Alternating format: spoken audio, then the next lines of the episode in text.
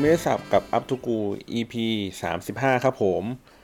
เอ่อ EP นี้เป็น EP ที่พิเศษนะครับ พอดีผมอัดช่วงนี้เนี่ยหลังจากที่เราไปทำ Facebook Live มาแล้วมาแล้วนะครับ ก็คือว่าเอ่อ EP นี้เป็น EP 35 ใช่ไหมก็คือพูดถึงเรื่องของ Hashtag และเสรีภาพในการแสดงออกบนโซเชียลมีเดียนะครับ ก็สืบเนื่องจากเรื่องของดราม่าที่เกี่ยวข้องกับน้อง Image นะครับ ก็เลยจับจับเรื่องนี้เข้ามาพูดด้วยนะครับ แล้วก็ในขณะเดียวกันก็คือพูดถึงเรื่องของการใช้แฮชแท็กเพราะว่าใช้ hashtag image เนี่ย ช่วงนี้กำลังแบบฮิตเลยนะฮะกำลังพูดถึงเรื่องของที่น้อง image ได้แสดงออกถึงเรื่องนั้นไปนะครับ ก็มีทั้งดีและลบ ก็เดี๋ยวไปฟังในตัวในรายการแล้วกันนะครับ แต่ว่าความพิเศษของ EP นี้คือว่าผมได้ลองทำตัวที่เป็น Facebook Live นะครับ แต่ว่าเพียงแต่ว่ามันดึกไปหน่อยอะผมกว่าจะมาเริ่มทำก็มันห้าทุ่มกว่าๆเกือบเที่ยงคืนแล้วอะไรเงี้ยแล้วไปจบมันเที่ยงคืนกว่าเกือบตีหนึ่งนะครับ มันก็เลยไม่ค่อยมีคนดูกัน นะฮะแต่ก็เป็นการทดสอบลองอุปกรณ์ลองเทคนิคอะไรอย่างงี้ต่างๆนะฮะก็เลยรู้สึกว่าเฮ้ยมันสนุกดี คือเราพูดกันมาตั้งนานแล้วเราคันนี้ยเหมือนผมสามารถที่จะเล่าผ่านภาพไปแล้วล่ะก็คือเปิดหน้าเว็บ เปิดตัวเครื่องมือต่างๆอะไรอย่างนี้ก็สามารถที่จะดูกันได้แหละครับ ก็มันน่าจะสะดวกต่อการที่จะแบบเห็นแล้วก็เข้าใจฟังอะไรอย่างนี้มันได้นะครับ ก็ใน EP ครั้งต่อๆไปก็เลยคิดว่าอาจจะเปลี่ยนวิธีการจากที่ปกติมาเล่าบน s o u n d c l o u d เป็นหลัก นะครับ ก็อาจจะไปเล่าบน Facebook Live นะฮะก็อาจจะได้เห็นพงเห็นภาพอะไรอย่างชัดเจนขึ้น แล้วก็หลังจากนั้นก็คือค่อยเอาคลิปเสียงอะมาลงในตัวที่เป็น s o u n d c l o u d อีกทีนึงแล้วกันนะครับ ก็เดี๋ยวหลังจากนี้ก็ไปฟังกันเลยครับ แบบยาวๆเลยก็คือว่าตั้งแต่ผมอัดไลฟ์เลยนะครับผมก็ตัดบางท่อนอะไรอย่างนี้ออกไปนะฮะก็ลองฟังดูว่าเนื้อหาเป็นยังไงบ้างนะฮะก็สนุกสนานเหมือนเดิมครับ แล้วก็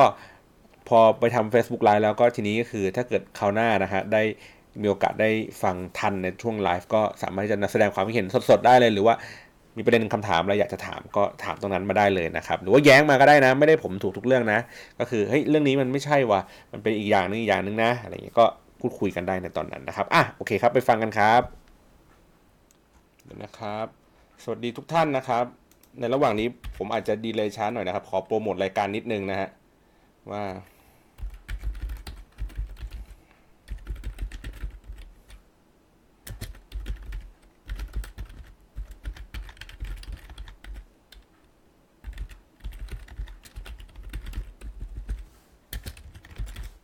โอเค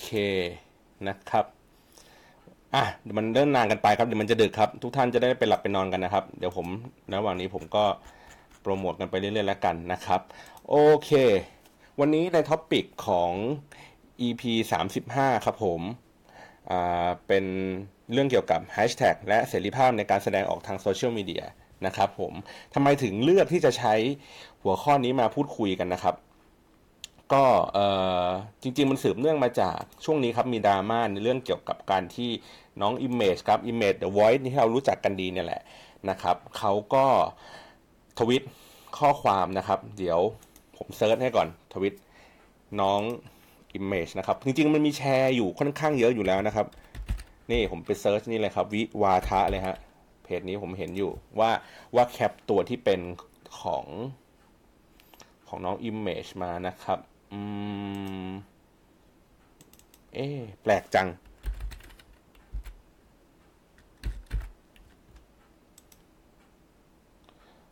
แปลกก็คือว่าใน Facebook ผมไม่สามารถที่จะเซิร์ชอะไรใด ๆ ได้เลยครับ เออ แปลกดีเหมือนกัน อืม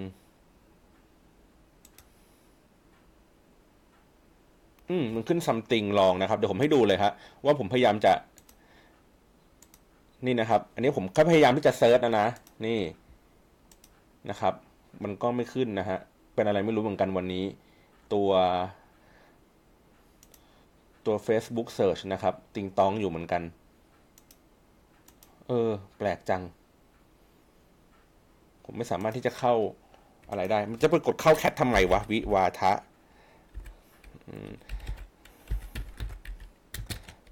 Facebook นะครับ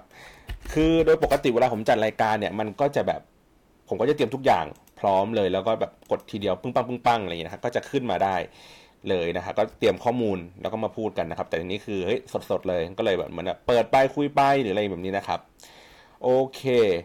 ตอนนี้เรามาดูถึงหัวข้อในประเด็นนี้กันก่อนนะครับว่า เอ๊ทำไมอยู่ๆถึงถึงมีเรื่องพวกนี้นะครับ อะเจอแล้วล่ะ อืม โอเคนะครับมันเริ่มต้นมาจากเมื่อสักประมาณเอ่อเมื่อวานนี้แหละนะครับ ก็เอ่อน้อง Image นะฮะก็เป็นเป็นบุคคลที่มีชื่อเสียงใน Twitter แล้วกัน เพราะว่าน้องเขาใช้ Twitter ในการสื่อสารกับแฟนๆนะครับเป็นเป็นประจำเลยล้วกันนะฮะแล้วก็ถ้าเกิดใครได้ติดตามน้อง Image มาสักระยะหนึ่งเนี่ยครับเขาก็จะค่อนข้างที่จะเป็นคนที่ พูดจาตรงไปตรงมาครับ คือไม่ได้เป็นศิลปินแบบภาพลักษณ์แบบที่เรามักจะคุ้นเคยกันนะครับ หมายถึงว่า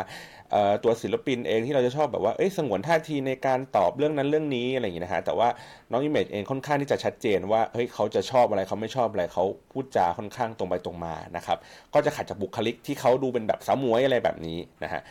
ก็ถ้าเกิดใครที่ติดตามมาก็จะพอที่จะรู้สไตล์กันได้นะฮะแล้วก็ในในในโลกของ Twitter เองเนี่ยครับก็เขาก็รู้สึกว่าไม่ได้เลือดร้อนอะไรกับกับกับสิ่งสิ่งนี้ก็ถือว่าน้อง Image เป็นคนเล่นทวิตเตอร์คนหนึ่งละกันนะครับ ทีนี้ขยายความเพิ่มอีกนิดนึงแล้วกันว่า ในตัวที่เป็นเอ่อมาถึงว่าในคนเล่นทวิตเตอร์เนี่ยครับมันก็จะมีคนหลายกลุ่มหลายประเภทครับ ก็คือแล้วแต่แล้วแต่ความชอบจริงถ้าโดยหลักๆก็คือแล้วแต่ความชอบของของ การเล่นใน Twitter ของเราคือว่าเราชอบอ่านคนไหนเราก็ Follow ตามนะครับ อันนี้โดยปกติอยู่แล้ว แต่มันก็จะมีกลุ่มอีกประเภทหนึ่งก็คือว่าถึงแม้ว่าเราจะไม่ชอบเราก็ Follow ติดตามนะครับการที่ follow ติดตามคนที่เราไม่ได้ชอบมากแล้วไม่ได้เห็นด้วยมาก มันก็มี 2 ด้านครับ ถ้าเกิดโลกสวยๆหน่อยก็คือ อ๋อ เราต้องการที่จะรับรู้ในความคิดเห็นที่มีความแตกต่างกันอะไรแบบนี้ แต่ถ้าเกิดว่าในในในในความเป็นจริง หรือว่าฝั่งที่เป็นแง่ลบเขาจะพูดมาว่า ก็คือรอวันไหนที่มึงพลาดกูจะซ้ำมึง หรือว่าจะแซะมึงนั่นเองนะครับ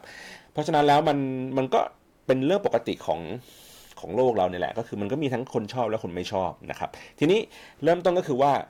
ที่ผมอ่านจากข่าวนะครับ คือผมเห็นทวิตเนี้ยจริง ๆ ตอนที่มันอยู่ในไทม์ไลน์อยู่ด้วยซ้ำก่อนที่น้องอิเมจเขาจะลบไปนะครับ ก็ผมเห็นครั้งแรกเนี่ยแวบแรกเนี่ย ผมไม่รู้สึก อะไรเลยครับ มันก็เหมือนเหมือนกับการที่เราเป็นคนอ่านทวิตเตอร์แล้วเราเห็นใครสักคนหนึ่งบ่นบ่นหรือด่ารัฐบาลอะไรเนี่ยครับด่าด่าเรื่องใกล้ตัวอะไรแบบนี้ ก็รู้สึกว่าไม่แปลก เพราะว่าทุกคนในทวิตเตอร์ก็มีคนบ่นมีคนด่ากันโดยทั่วไปอยู่แล้วนะครับ ที่มันแปลกก็คือมันอาจจะเป็นภาพของน้องอิมเมจด้วยแหละนะครับ ก็จะมีคนที่ติดตามน้องอิมเมจในในในระดับที่ เหมือนเขาเรียกว่าไง มีคนที่มี follow เยอะๆนะครับเขาก็ตามน้องอิมเมจแล้วก็เขาเห็นปุ๊บเขาก็รีทวีตมันขึ้นมา หรือว่า quote tweet โผล่มาเหมือนมันว่าโอ้วันนี้อิมเมจมาแรงเว้ยเฮ้ยอะไรอย่างเงี้ยโอ้ตบมือเหมือนแบบเฮ้ยกล้าที่จะพูดอะไรแบบนี้นะครับ นั่นแหละโอเคนะครับเขาก็จะเป็นเรื่องประมาณนี้ ผมก็ยังไม่รู้สึกว่ามันคือเรื่องดราม่าอะไรอย่างนี้นะจนกระทั่ง สื่อคงเอาไปนำไปตีแผ่สื่อออนไลน์นะเพราะสื่อออนไลน์นะครับก็คือพวกหนังสือพิมพ์ที่เป็นหนังสือพิมพ์ออนไลน์อะไรเงี้ยก็หยิบประเด็นนี้ขึ้นไปแล้วก็เขียนเป็นสกู๊ปข่าว ก็เลยมันก็เลยแพร่กระจายไปโผล่อยู่บน Facebook นะครับพอไปหัวอยู่บน Facebook ปุ๊บก็โอ้โหคราวนี้อย่างที่บอกคือว่าสังคมของ Twitter กับสังคม Facebook มันคนละอย่างกันนะฮะใน Twitter เองค่อนข้างที่จะมีกรอบที่กว้างกว่าใน Facebook ก็คือหมายถึงว่า เขายินดีที่จะ มีการแลกเปลี่ยนในทัศนคติอะไรบางอย่างได้มากกว่าได้อิสระมากกว่าตัวที่เป็นของ Facebook Facebook เองค่อนข้างที่จะมีความ ผมจะเรียกว่าไงดีอะคือพฤติกรรมของคนเล่น Facebook กับคนเล่น Twitter มันต่างกันนิดหน่อย ก็คือว่าใน Twitter นะครับมันคือเกิดขึ้นมาจากการที่เราชอบใครสักคนหนึ่งแล้วเรารู้สึกว่าคนคนนั้นเออมีไอเดียที่ดีนะ มีทวิตที่ดี มีข้อความที่ดีน่าสนใจ เราก็จะติดตามเขาจากความสนใจของเราเป็นหลัก ถูกไหมฮะคือเรานั้นดังนั้นคือเราจะชอบใครเราก็ follow เขา เราไม่ชอบใครเราก็ unfollow เขาเป็นเรื่องปกตินะฮะแต่ว่าในตัวของ Facebook เองมันถูกสร้างขึ้นจากรากฐานของการที่มันจะมันจะต้องเป็นคนที่รู้จักกันนะครับถูกไหมมันเริ่มมาจากเพื่อนกลุ่มเพื่อนก่อน เราก็แอดกลุ่มเพื่อนมาก่อนเพราะเพื่อนที่ทำงานเพื่อนที่เรียนกัน เพื่อนที่เจอเจอกันในร้านเหล้าหรือว่าขยายตัวไปเริ่มเป็นของครอบครัว หรือว่าสังคมคนทำงานนะครับหลายๆสิ่งหลายอย่างก็คือเป็นการรู้จักกันในระดับหนึ่งก่อนถึงค่อยติดตามกัน เพราะฉะนั้นแล้วเนี่ยความรู้จักของของของคนใน Facebook คือคนที่เราติดตามคนนี้อะไรอย่างเงี้ยไป ถึงแม้ว่าเราจะมีตัวเพจที่ที่เราสามารถที่จะกด Follow ได้เหมือนใน Twitter ก็จริงนะฮะ แต่ว่าอย่างที่บอกคือว่าคนที่อยู่ในนั้นน่ะ คนที่อยู่ใน Facebook เองเนี่ย มันถูกสร้างมาจากคนที่เอ่อเป็นการเขาเรียกไงคนที่มีความรู้จักซึ่งกันและกันกันอยู่ ดังนั้นมันจึงไม่ได้มีอิสระในการที่จะพูดในทุกๆเรื่องได้ครับ เหมือนประมาณว่าเราเป็นเพื่อนอยู่ใน สมมติเราเป็นเพื่อนกับคนในออฟฟิศในในใน a c e b o o k เราก็ไม่สามารถที่จะโพสต์ด่าเพื่อนที่อยู่ในออฟฟิศบน Facebook ของเราเองได้เพราะเรารู้สึกว่าเดี๋ยวเขาก็ตามเราแล้วเขายังไงเดี๋ยวเขาก็เจอหรือถ้าเกิดเขาไม่ตามเราเพื่อนของ อีกคนนึงอะไรเงี้ยก็เขาสามารถที่จะเห็นได้เหมือนกันนะครับ แต่ในทวิตเตอร์เองมันมันมันมันไม่มีเรื่องพวกนี้ครับมันไม่มีเรื่องของความสัมพันธ์ของคน มันก็เลยมีความอิสระมากกว่า เพราะฉะนั้นเนี่ยการยอมรับในเรื่องของความคิดเห็นที่แตกต่างกันอะไรเงี้ยผมว่าทวิตเตอร์มันค่อนข้างที่จะดีกว่านะครับ หรือถ้าถามว่าอะอย่างนี้ก็พันทิปก็ ก็ไม่รู้จักกันเลยสิถูกไหมแล้วก็อยู่ใครก็ตั้งกระทู้ก็ได้ ไม่ต้องมีผู้ติดตามอะไรอย่างนี้ ก็มันก็ยิ่งอิสระมากกว่า ผมก็ว่าก็ใช่นะ พอพอมันไม่ไม่ได้มีความรู้จักกัน ไม่ได้มีจำเบอร์ว่าใครเป็นอะไรยังไงมากขึ้น เขาก็มีเสรีภาพในการที่จะแสดงออกพวกนี้มากขึ้นนะครับถามว่ามันสอดคล้องกับไอ้เรื่องที่กำลังกำลังเล่ากันอยู่ว่ายังไงนะครับเรื่องนี้ก็คือเนี่ยที่ผมเปิดดูในในหน้าเว็บนะครับก็คือว่าน้องอิมเมจก็เขียนประมาณนี้นะครับก็เหมือนประมาณว่าบ่นบ่นเรื่องรถติด แล้วก็เหมือนแบบต้องรอรถนานอะไรอย่างงี้ทำไมแบบโอ้จ่ายภาษีไปแล้วมันได้อะไรกลับมาวะอะไรอย่างงี้นะครับ ก็ตีข่าวสื่อออนไลน์ก็จะตีข่าวโดยเฉพาะอย่างที่ผมบอกว่าสื่อที่เป็นหนังสือพิมพ์อะไรแบบนี้นะครับ ที่เป็นหนังสือพิมพ์ออนไลน์เขาก็ตีข่าวพวกนี้ออกไป ปัญหาของมันก็คือเพื่อพอพอมันเป็นแบบกระจายกันมากขนาดนี้ปุ๊บเนี่ยครับมันอยู่บน Facebook มากกันขนาดนี้ มันก็โอ้โห คราวนี้มี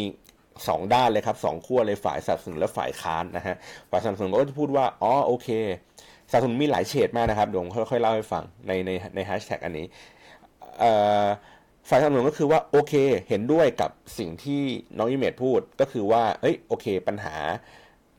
ที่ที่เรารู้สึกต่อต่อสิ่งรอบตัวโดยเฉพาะเรื่องของการจราจร เราก็จะพูดในเรื่องของประเด็นการจราจรไปถูกไหมฮะแล้วก็พูดถึงประเด็นในเรื่องของผู้มีอำนาจในการดูแลนะครับก็อาจจะเป็นพวกรัฐบาลนักการเมืองอะไรอย่างนี้ต่างๆนะครับ ก็โจมตีเรื่องนั้นไป แล้วก็ แล้วก็คือคือโจมตีก็คือว่าเชียร์นะอยู่อยู่ในฝั่งน้องเมจคือว่าเฮ้ยโอเคเห็นด้วยกับน้องที่น้องอิมเมจพูดในประเด็นนี้ขึ้นมา ก็สนับสนุนในในแต่ละประเด็นที่น้องอิมเมจกำลังนำเสนอนะฮะแล้วก็ขณะเดียวกันก็คือสนับสนุน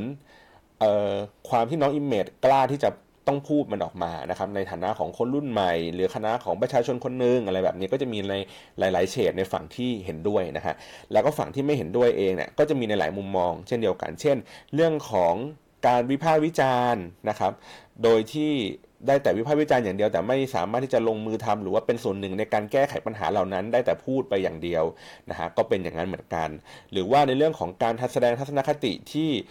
ดูว่ายังตื้นเขินนะฮะยังยังไม่เข้าใจมันอย่างลึกซึ้งอะไรอย่างเงี้ยก็จะมีคนคอยอธิบายอะไรอย่างนี้ไปนะครับหรือแม้กระทั่งในในความรู้สึกว่าผิดหวังในตัวของน้องอิมเมจเอง ซึ่งดูเป็นภาพลักษณ์ของศิลปิน ที่มีคนติดตามเป็นคนรุ่นใหม่อะไรเงี้ยแต่ยังยิงยึดติดยังติดอะไรอะไรอย่างนี้ประมาณนี้อยู่ละกันนะครับ ก็จะมีคนที่ทั้งเห็นด้วยและไม่เห็นด้วยนะครับ แล้วก็คนที่อยู่กลางๆก็คือคนที่อาจจะเสพเรื่องพวกนี้กันต่อไปนะฮะคำถามของมันก็คือว่าอย่างผมบอกก็คือว่าเอ๊ะแล้วเรามีเสรีภาพในการแสดงออก ความรู้สึกหรือแสดงออกต่อบางสิ่งบางอย่างบนโซเชียลมีเดียมากน้อยแค่ไหน อีกเคสหนึ่งครับ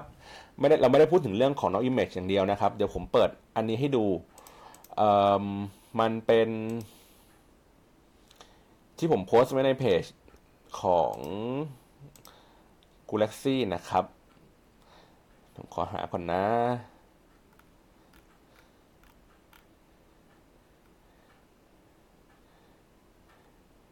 นะครับ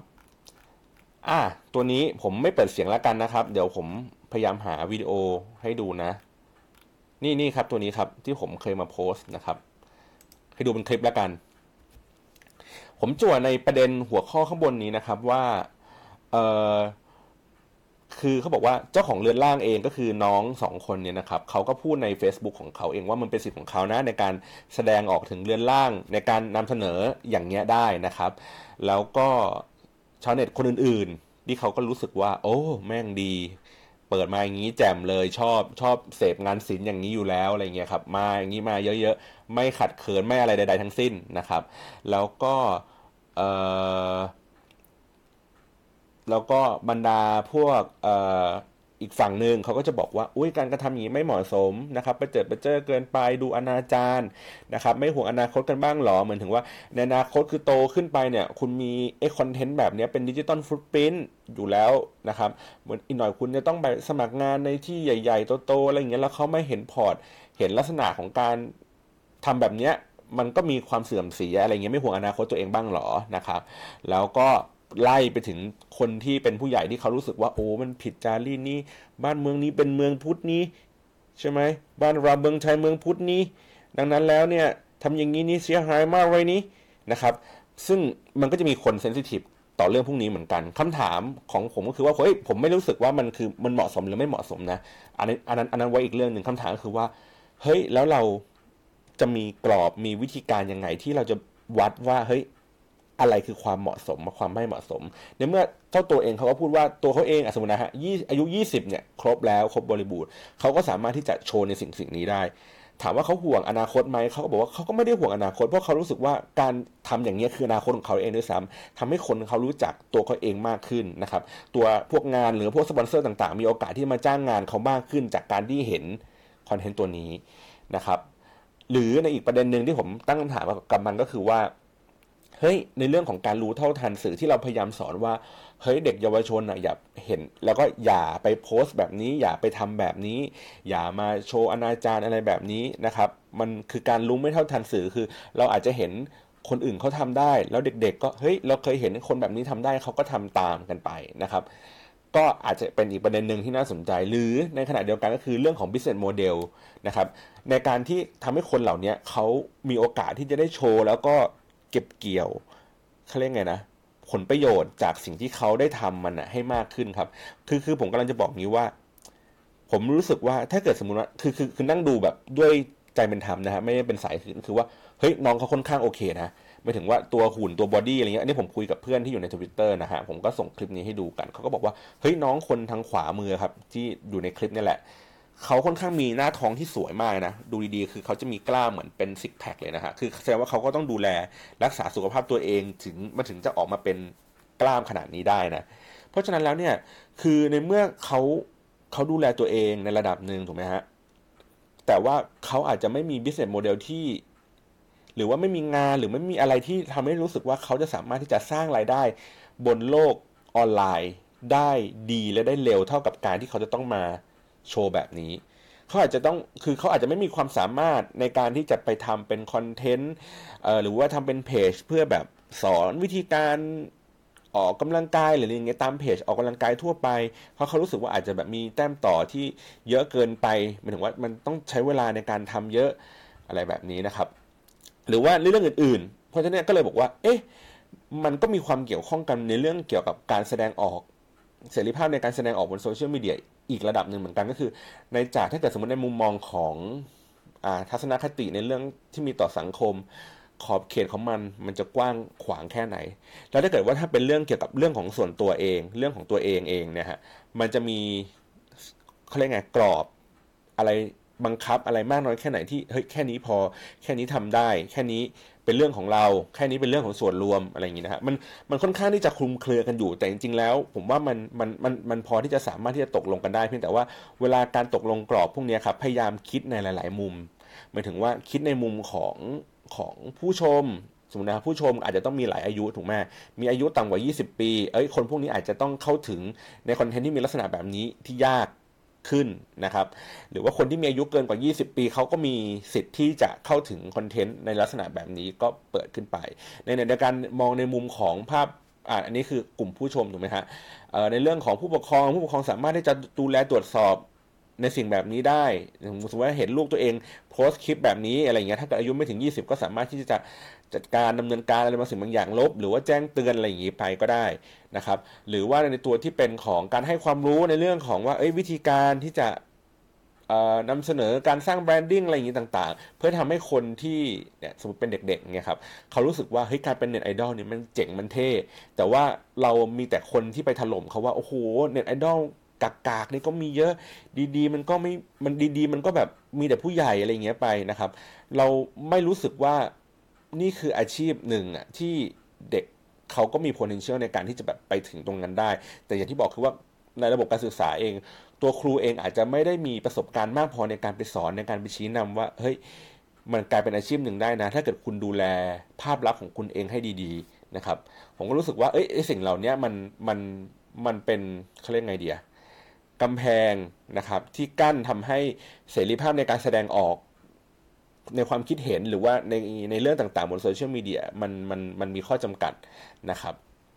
ทีนี้ในอีกหัวข้อหนึ่งอันนี้ผมอาจจะพูดสลับไปสลับมานะครับ ก็คือในเรื่องของแฮชแท็กนะครับผมก็เลยรู้สึกว่าในเรื่องของการแสดงออกในเรื่องของความความคิดเห็นเนี่ยขอปิดอันนี้ก่อนเผื่อเสียงมันเข้านะครับ ในเรื่องของการแสดงออกทางความคิดเห็นเนี่ยในในโลกโซเชียลมีเดียนะครับ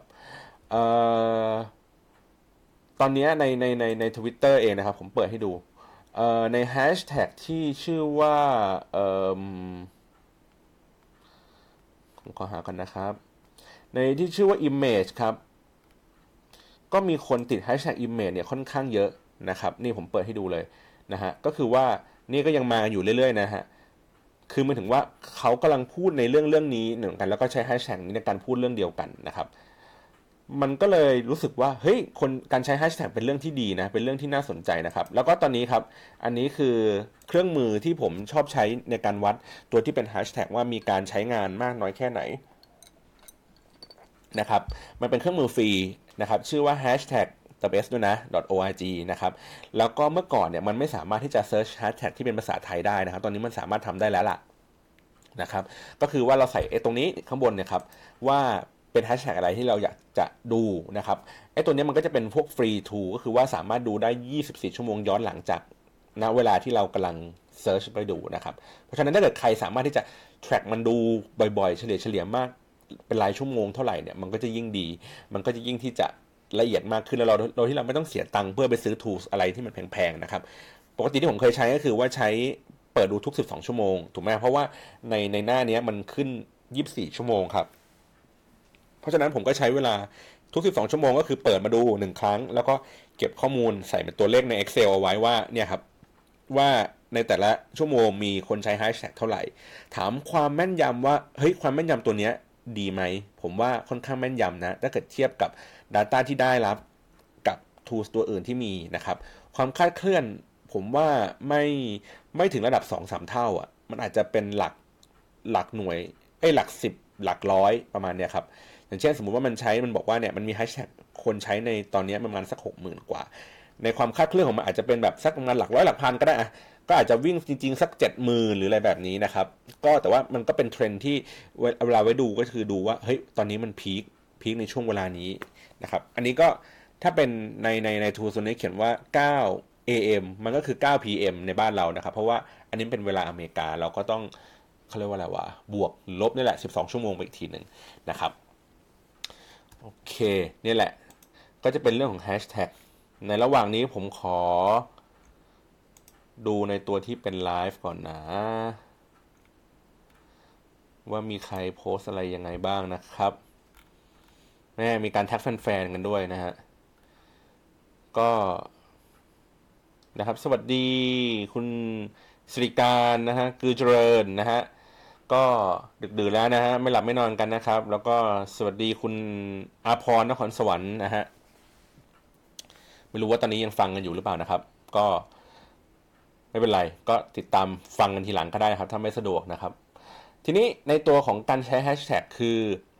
เราจะเห็นว่าหลาย ๆ แบรนด์ครับเขาใช้แฮชแท็กกันเกลื่อนกลาดเลยฮะผมใช้คำว่าเกลื่อนกลาด เดี๋ยวผมขออนุญาตเปิด เปิดแบบหน้า Facebook ของตัวเองนะครับเอ่อไม่ดีดีกว่าไม่ดีไม่ดี เดี๋ยวผมเฟดนี่ไปก่อนบังมันก่อนนะครับเอ่อเดี๋ยวผมจะหาอันที่มันเกลื่อนกลาดให้ดูดีกว่า ก็ไอ้พวกที่มันเป็นพวกหน้าโฆษณาครับ คือเราจะใช้คือหลาย ๆ หลาย ๆ คนอะใช้แฮชแท็กผิดวัตถุประสงค์นะครับ คือแฮชแท็กอะจริง ๆ ไว้มันมีไว้เพื่อการจัดหมวดหมู่ครับ จัดหมวดหมู่ของเนื้อหา เนื้อหาที่คนกำลังพูดถึงสิ่งนั้นสิ่งนี้อยู่นะครับ คือถ้าเกิดว่ามันอยู่ใน Facebook เนี่ยครับมันมันมันมีค่อนข้างที่จะเป็นเขาเรียกว่าไงเดียความคือใน Facebook เองมันมีความเป็น community อยู่แล้วครับ โอ้โห ไม่กล้าเปิดเลย เดี๋ยวนะผมพยายามหา อะ เจอแล้ว ผมพยายามเซ็นเซอร์หน่อยนะครับ โอเค ผมสวิชให้ดู นี่นี่นี่นี่นะครับ ก็เป็นแคปชั่นเขียนว่าให้แก้ตัวอีกทีนะครับ ก็คือว่ายกพลอุ่นเครื่อง ใครเป็นผู้ชนะไทยกี่ประตูนะครับกติกาแฮชแท็กกดไลค์แฮชแท็กทายผลว่าใครจะชนะกี่ประตูแฮชแท็กทายถูกรับเสื้อไปเลยฟรีๆหนึ่งตัวแฮชแท็ก พิเศษไปกว่านั้น ทายชื่อคนยิงประตูลูกสุดท้ายได้รับผ้าพันคอฟรีๆไปหนึ่งผืน จะแฮชแท็กเยอะกันไปไหนแฮชแท็กแฮชแท็กนะครับ คือมันกลายเป็นว่าเราไม่ได้ใช้แฮชแท็กเพื่อการจัดหมวดหมู่ครับ เราใช้แฮชแท็กเพื่อเป็นการเน้น keyword ที่เราต้องการจะสื่อนะฮะ อันนี้ อันนี้ผมบอกว่ามันเป็นกันไม่ใช่เป็นแค่คนธรรมดาทั่วๆไปนะ เอเจนซี่มันก็เป็นครับ คือ แฮชแท็กส้นตีนที่อะไรก็แฮชแท็กแฮชแท็กตลอดนะฮะ ใส่กันเกลื่อนกลาดมาก มันมันมีค่าเท่ากับในความรู้สึกผมนะ เท่ากับฟันหนูอะเหมือนเป็นการเน้นคำอะครับ แต่เพียงแต่ว่าไอ้คำพวกนี้มันไม่ได้อยู่ในรูปประโยคข้างบนอะคือถ้าเกิดเป็นฟันหนูเงี้ยเราเราเราเราจะอยู่ในรูปประโยคถูกไหมครับ สมมติว่าเราต้องการที่จะเน้นในความใส่ใจก็จะมีเป็นแบบฟันหนูคำว่าใส่ใจก็คือเน้นว่ามีความใส่ใจอยู่ในรูปประโยคนั้น แต่ว่าในตัวของแฮชแท็กอะส่วนใหญ่อะมันจะไม่ไม่ถูกใช้ในรูปประโยคแบบนี้ครับแฮชแท็กมันจะถูกใช้เป็นการจบตอนท้ายอีกทีหนึ่งหมายถึงว่าเราพูดบรรยายในแคปชั่นทุกอย่างหมดแล้วนะครับแล้วเราถึงค่อยมาใช้แฮชแท็กในการเน้นย้ำ keywordนะครับเดี๋ยวผมให้ดูอีกอันหนึ่งนะครับ อ่า นี่เลยนะครับ โอเค หยิบ naked อะไรอย่างงี้ก็ว่ากันไปขายของนะครับนี่ hashtag VR lifestyle community hashtag GBF hashtag girls best friend hashtag ลิ้นจี pop beauty hashtag naked heat hashtag open เฮียอะไรสักอย่างเนี่ย เฮ้ยแฮชแท็กมันเยอะมาก นะยังไม่จบครับคอนเทนต์ใหม่นะครับ เมื่อกี้ขายของอะไรนะ ขายเครื่องสำอาง อันนี้ขายเรื่องของที่พักครับ Hashtag VR Lifestyle Community Hashtag GBF Hashtag Girl Best Friend GBF คือ Girl Best Best Friend นะครับ เมื่อกี้สั้นไปมึงกลัวมึงไม่รู้เรื่อง มี Hashtag แปลให้ด้วย Hashtag Girl Best Friend นะฮะ แล้วก็บอกด้วยว่า Hashtag กูเป็นลินจีป๊อปไลฟ์สไตล์ซึ่งไออันแรกก็คือ VR Lifestyle Community มึงจะเน้นย้ำประโยคกันสองคันสาคัญทำไม แต่อันนี้อาจจะถูกต้องคือ Hashtag เชียงใหม่ อันนี้น่าจะใช่ Hashtag Review อ่าโอเค Hashtag Travel โอเค Hashtag Thailand โอเค ทีนี้ในในในในในในทั้งก้อนนี่ครับ แล้วอันไหนแม่งโอเค อันไหนแม่งไม่โอเควะนะ คือคือสำหรับหลายๆ คนอาจจะแบบเอ๊งงว่า เอา้า ตกลงมันมีมากก็ไม่ดี มีน้อยก็ไม่ดี เฮ้ย แล้วเท่าไหร่ว่ามันถึงจะดี ย้อนกลับไปอีกทีหนึ่งนะครับ ว่าแฮชแท็กมันไม่ได้มีหน้าที่ในการที่จะแบบว่าเน้น keyword นะครับ จริง ๆ แล้วมันมีหน้าที่ในการจัดหมวดหมู่หมายถึงว่าถ้าสมมุติว่าผมสนใจในเรื่องนี้ครับ อ่าผมดูยกตัวอย่างอย่างในในในในทวิตเตอร์แล้วกัน ถ้าผมกำลังสนใจในเรื่องของแฮชแท็กทีม ไอ้แฮชแท็ก image นะครับผมก็คือกดไปที่ hashtag image แล้วทีเนี้ยผมก็จะเห็นข้อความที่ทุกคนเนี่ยพูดถึงเรื่องของ image กันอยู่นะครับพูดอยู่ในท็อป topic อันนี้นะฮะเช็คเช่นเดียวกันเวลามันในรายการทีวี ที่เขาใช้คำว่า hashtag สมมติถ้าเป็น The Face hashtag The Face Thailand ก็คือว่าคนที่กำลังคนที่ตั้งใจใช้ hashtag นี้คือ คนต้องการที่จะสื่อสารพูดถึงตัวรายการนี้ โดยเฉพาะเจาะจงนะครับ เพราะฉะนั้นเนี่ยทุกคนก็จะใช้แฮชแท็กนี้ในการสร้างเป็นเหมือน community จำลองนะครับ ก็คือว่าใช้ใช้ร่วมกันผ่านทางแฮชแท็กตัวนี้ในการพูดคุยกัน แม้ว่าคนอาจจะไม่ได้โต้ตอบระหว่างกันนะครับ แต่ว่าเขาก็คือเสพข้อมูลแล้วก็รับแล้วก็ส่งต่อรับ แล้วก็ส่งต่อผ่านทางการเห็นข้อความอันนี้อยู่ในแฮชแท็กที่เรากำลังฝังตัวเองอยู่ในอยู่ในแฮชแท็กตัวนี้ เห็นทวิตอันนี้ชอบโดน เราก็ retweet มันออกไปนะครับ หรือว่าเราอาจจะ quote ทวีตมันก็ได้นะฮะเนี่ยก็คือว่ามันคือการที่จัดหมวดหมู่ของเนื้อหาลักษณะใดนั้น แล้วก็กลายเป็น community และคนเข้ามาอยู่กันนะครับ ดังนั้นถ้าเรามองในมิติแบบนี้นะครับ กลับมาดูที่ลิ้นจีป๊อปนะครับดังนั้นก็คือแฮชแท็กที่ที่เข้าเข้าขายแฮชแท็กที่ถูกต้องนะครับ จึงเป็นแฮชแท็กเชียงใหม่ถูกไหมครับเพราะว่าที่พักอันนี้มันอยู่ที่เชียงใหม่ครับ มันก็สำหรับคนที่ต้องการที่จะแบบไปหาเรื่องราวที่เกี่ยวข้องกับเชียงใหม่ ผมใช้แฮชแท็กเชียงใหม่ ผมก็จะเจอเนื้อหา content ทั้งหมดที่เกี่ยวข้องกับเชียงใหม่ โอเค อันนี้ถูกต้องแฮชแท็กรีวิวก็อ๋อเขามารีวิวโรงแรมครับ ก็โอเค ถูกต้องแล้วใช้แฮชแท็กอันนี้ใส่เข้าไปนะฮะแฮชแท็ก travel อ๋อ มันเป็นการท่องเที่ยว มันคือมันพูดถึงโรงแรม อยู่ในเมืองท่องเที่ยว โอเค ก็ได้อยู่แฮชไทยแลนด์ก็อ๋อโอเค ถ้าใครสนใจในเรื่องของไทยแลนด์ก็ก็ดีครับคำถาม คำถามของมันก็คือว่าแล้วมีเยอะดีหรือมีน้อยดีนะครับ ก็จริงๆผมว่าขึ้นอยู่กับหลาย ๆ อย่างครับ คือว่าในกรณีที่เราต้องการที่จะทำให้เกิด community อย่างที่ผมบอกเมื่อกี้ในสมมติอย่างเช่นในรายการทีวี หรือว่าสิ่งหนึ่งที่คนต้องการที่จะสร้างกระแสและให้คนพูดถึงแฮชแท็กนี้อยู่ตลอดเวลานะครับพูดพร้อม ๆ กันในช่วงเวลาเดียวกัน การที่มีเพียงแค่แฮชแท็กเดียวเป็นเรื่องที่ดีกว่าการมีหลายแฮชแท็กครับ เพราะว่ามันทำให้คนไม่สับสนว่า เฮ้ยตกลงกูต้องติดตามเรื่องไหนวะ สมมติว่าผมมีเอ่อผมยกตัวอย่างอย่างเช่นเอ่อ The Face ก็ได้ The Face The Face เอ่อ Thailand ซีซั่นสามนะครับ แล้วก็แฮชแท็กทีมลูกเกดแล้วก็เนื้อหา content มาวางอยู่เป็นตัวแคปชั่นถูกไหมฮะคือหนึ่งก็คือการใช้แฮชแท็กสองอันมันก็เปลืองพื้นที่ในการนำเสนอ ในร้อยสี่สิบตัวสองของทวิตเตอร์แล้วล่ะสองคือมันมีสองแฮชแท็กครับ มันมีทั้ง The Face Thailand กับทีมลูกเกดใช่ไหมทีเนี้ยเวลาผมจะติดตามเนี่ย ผมก็ต้องเลือกแค่อันใดอันหนึ่งอะคือผมไม่สามารถดูสองแฮชแท็กพร้อมกันได้ ผมจะต้องกดเข้าไปดู The Face Thailand อันหนึ่งก่อนดูดูดูดูเข้าไป แล้วก็ผมค่อยออกมาแล้วผมค่อยกดเข้าไปดูในทีมลูกเกดอีกทีหนึ่งก็ได้นะครับ แต่ว่าถามว่ามี 2 อันอย่างนี้แย่ไหมผมบอกว่าก็ไม่ได้แย่นะครับ มันก็คือการเหมือนทำเป็นเขาเรียกว่าไงดีอะเหมือนการใช้แฮชแท็กคือการจัด category ของเนื้อหาถูกไหมฮะ การใช้แฮชแท็กอันที่ 2 มันถือว่ามันคือการเป็น sub-cat แต่ว่ามันก็ไม่เชิงเป็น sub-cat เหมือนสร้าง category ของคอนเทนต์เนี่ยเป็น 2 อันครับ เพิ่ม category เข้าไปดีกว่า ก็คือว่ามันอาจจะคนอาจจะติดตามจากแฮชแท็กที่เป็น category ที่เป็น The Face Thailand หรือว่า category ที่เป็น ทีมลูกเกดก็ได้นะครับ คือเพิ่มโอกาสที่จะทำให้ไม่ว่าจะเป็นคนที่ติดตามทีมลูกเกดอย่างเดียวให้เข้ามาดูก็ได้ หรือว่าคนที่ติดตาม The Face Thailand ก็เข้ามาดูก็ได้2อันทางใดทางหนึ่ง ก็คือการเพิ่มโอกาสทำให้คนวิ่งเข้ามาหาเรามากขึ้น มันก็จะสอดคล้องกับเรื่องของออพวก SEO นะครับ ก็คือว่าเราเราเหมือนเราเพิ่ม keyword เข้าไปอยู่ในเว็บมันมากขึ้น โอกาสในการค้นหามันก็จะเจอมากขึ้นนะครับ แต่ว่าอย่างที่บอกคือว่าอะอย่างนี้โอ้โห ถ้าเกิดว่าแฮชแท็กแม่งคือเหมือนเป็น keyword เพื่อทำให้คนแม่งจะไป search เนี่ยโอ้โหกูกระหน่ำใส่เข้าไปเลย ทุกแฮชแท็กทุกอันที่มันน่าจะเป็น keyword ที่คนแม่งเข้าไป search เนี่ยกูใส่เข้าไปหมด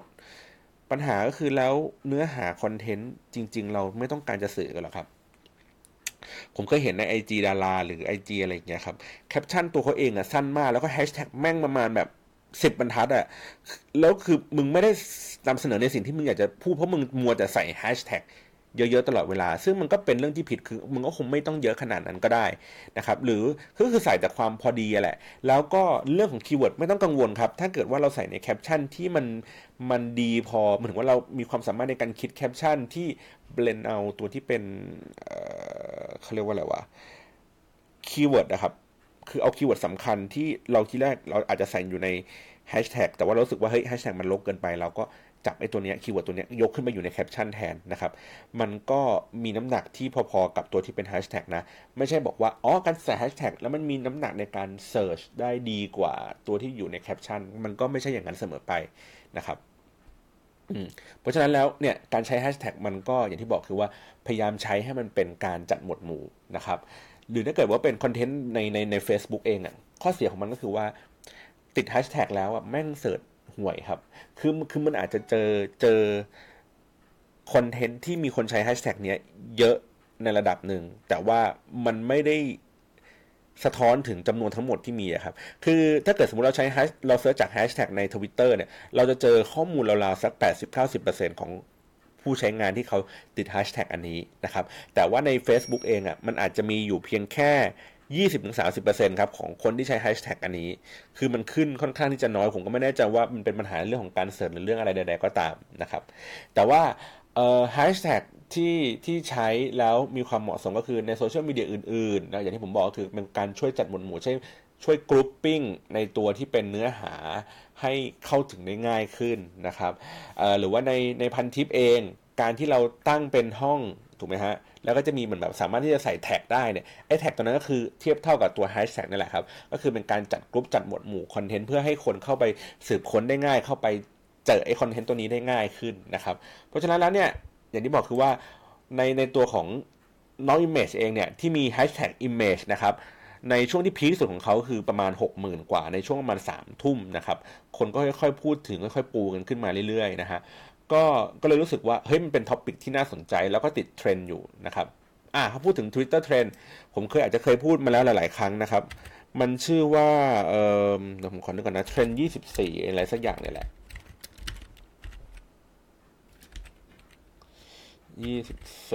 24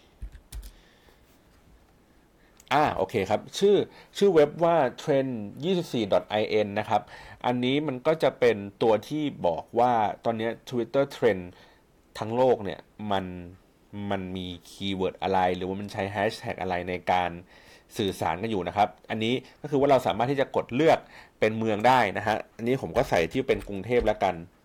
นะครับ ก็คือผมขอดูในกรุงเทพว่าในกรุงเทพอะแฮชแท็กยอดฮิตในช่วงแบบเป็นรายชั่วโมงเนี่ยมีอะไรบ้าง เพราะเมื่อกี้เราก็คือในตัวที่เป็นของ hashtag.org เนี่ยมันเป็นเฉพาะเจาะจงคือว่าเราต้องใส่ใส่แฮชแท็กที่เราต้องการจะสืบค้นดูเราก็ใส่อันนั้นเข้าไปนะครับแต่นี่คือดูในภาพรวมทั้งหมดเราก็จะเห็นว่านี่ในช่วงสักประมาณ 3 อันนี้ตอนนี้2เที่ยงคืนสักประมาณ 3 ชั่วโมงที่แล้วแล้วกันที่บอกว่าช่วง Image พีคที่สุดถูกไหมฮะก็คือ Image อยู่อันดับหนึ่ง ของเทรนด์นะครับรองลงมาก็จะเป็นพวกคอนเสิร์ตเกาหลี อันนี้โดยเป็นประจำอยู่แล้วนะครับ แล้วก็ยิงกูดียิงกูดี อันนี้ก็เป็น keyword ที่อยู่ในเนื้อทวิตเตอร์ของน้อง Image นะครับแล้วก็เนี่ยครับศาสดาคนโง่น่าจะเป็นดราม่าของจ่านะครับเนี่ยมันก็จะมีพวกนี้ไป เราก็จะคอยดูคอยเช็คกันนะครับว่า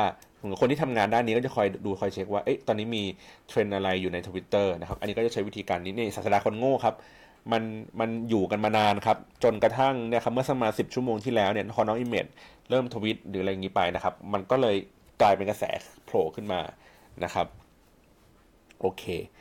นี่แหละ อันนี้ก็คือการดูแบบแฮชแท็กแบบง่ายๆ แบบเร็วๆนะครับ ดูในเรื่องของความสำคัญว่าเอ๊ะมันเป็นยังไงนะฮะ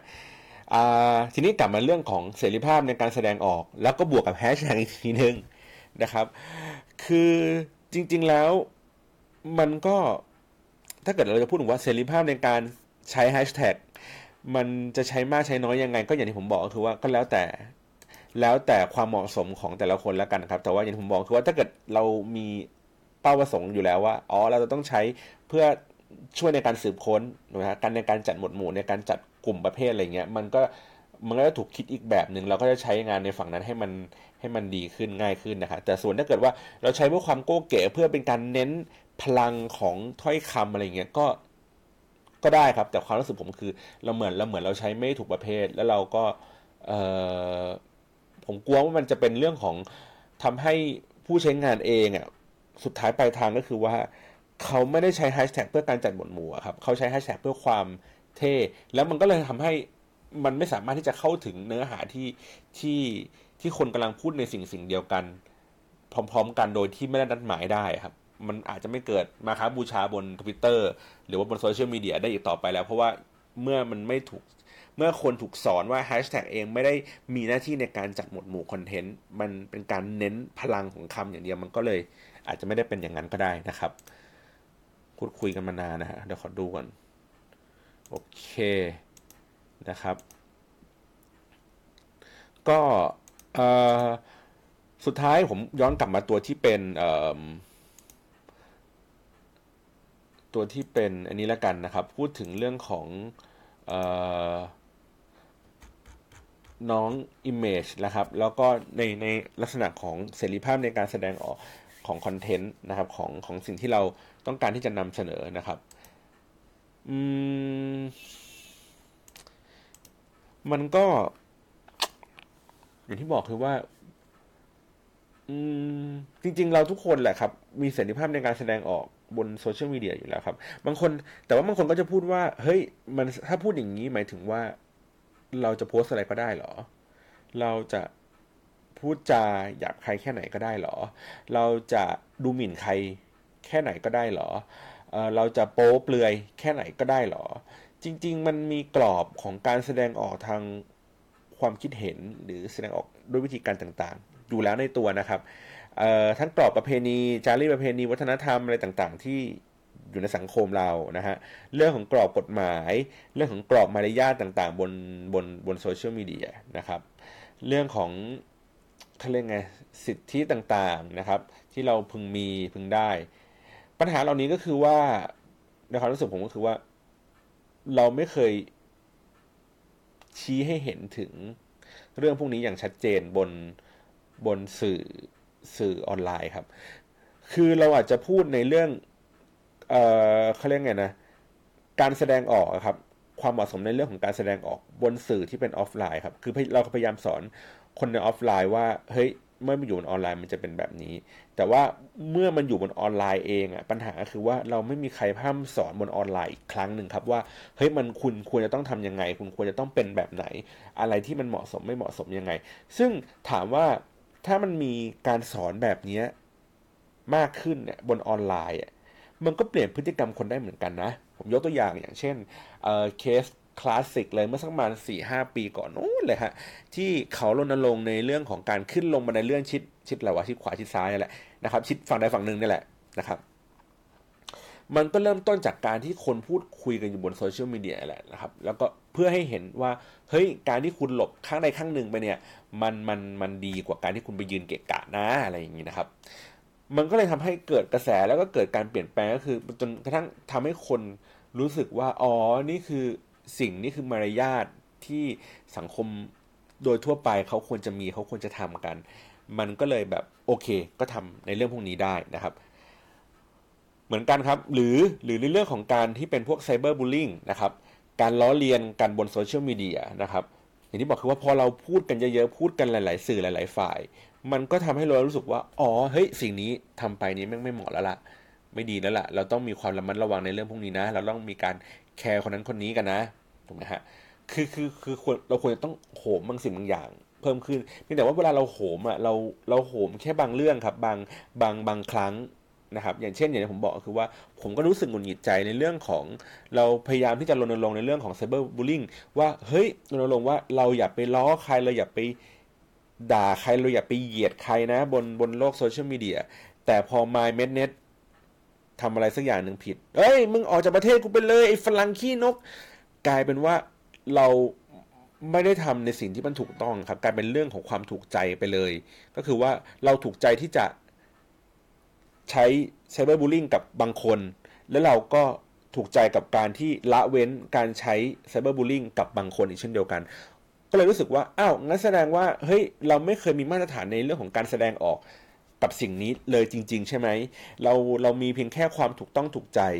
นะครับความความถูกใจเป็นหลักด้วยซ้ำไม่มีความถูกต้องนี่แหละถูกใจก็คือว่าเราถูกใจที่จะใช้เสรีเอ้ยใช้มาตรฐานในการแสดงเสรีภาพในการแสดงออกกับบางเรื่องบางคน แล้วก็ละเว้นมันไว้กับบางเรื่องบางคน มันก็จะเป็นวลีที่อาจจะเคยเจอกันบ่อยๆก็คือว่าฮ่าทำไมตอนที่ ตอนที่พี่ปูเนี่ยพี่ปูเป็นรัฐบาลทำไมมึงไม่พูดมึงไม่ด่าเนี่ยทำไมมึงมาด่าตอนนี้อะไรเงี้ยนะครับ หรือว่าทำไมตอนที่เออเหมือนเนี่ยเหมือนแบบขั้วตรงข้ามเนี่ยทำไมแบบเขาก็จะย้อนถามว่าทำไมยุคที่ฝ่ายที่มึงเชียร์ทำไมมึงไม่เคยออกมาด่าเลยวะทำไมฝั่งตรงข้ามเนี่ยมึงต้องออกมาขยันด่าจังเลยหรืออะไรแบบเนี้ยผมก็เลยรู้สึกว่าอ้าวอย่างนี้เราก็ถ้าเราใช้เป็นมาตรฐานเดียวกันถูกไหมฮะ เราก็มีความเป็นสมมติเราบอกว่าเรามีความเป็น active citizen ก็คือหมายถึงว่าไม่ว่าจะเป็นรัฐบาลไหน